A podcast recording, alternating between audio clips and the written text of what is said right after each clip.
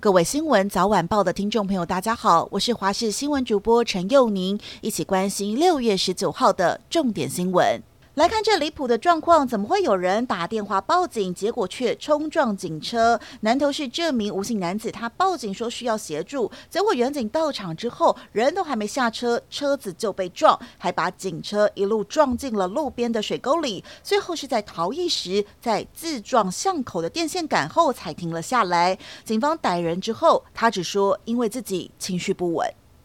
想在假期赏花的朋友可以往山上走走。台东金针山的绣球花现在正在盛开，整个山坡都覆盖着紫色花海，非常浪漫。今年因为梅雨季水汽多，花期现在才报到，将一路延续到七月都会绽放。只是受到了疫情影响，上山赏花的游客比往年少了快一半，而现在不需要人挤人就能享受到繁花美景。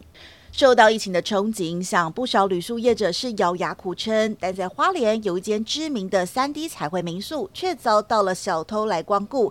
窃贼是直接闯入房里，偷走了三万六千元的现金，让原本就相当惨淡的生意更是雪上加霜。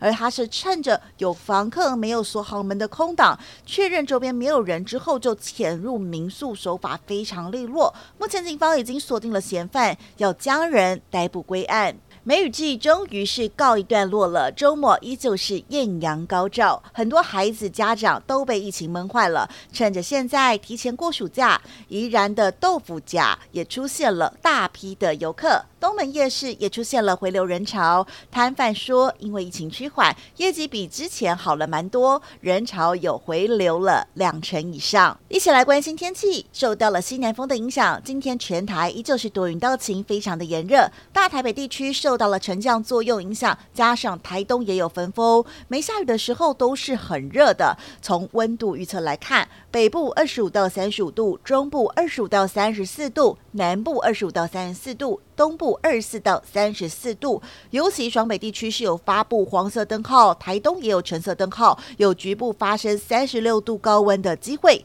外出要补充水分，避免中暑。中午过后，在大台北跟东北部地区以及其他地区的山区，受到了午后热对流影响，也会有雷阵雨的机会。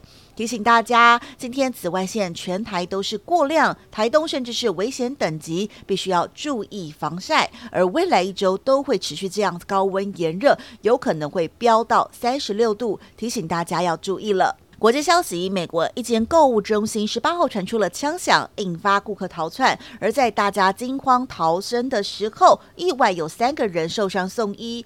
这间位在维吉尼亚州北部的商场，当天下午有两派人马在冲突过程中开枪，惊动了商场顾客。但警方强调没有波及到顾客，只是单一事件。目前警方已经针对商场来清场，没有找到枪手，还在继续追缉。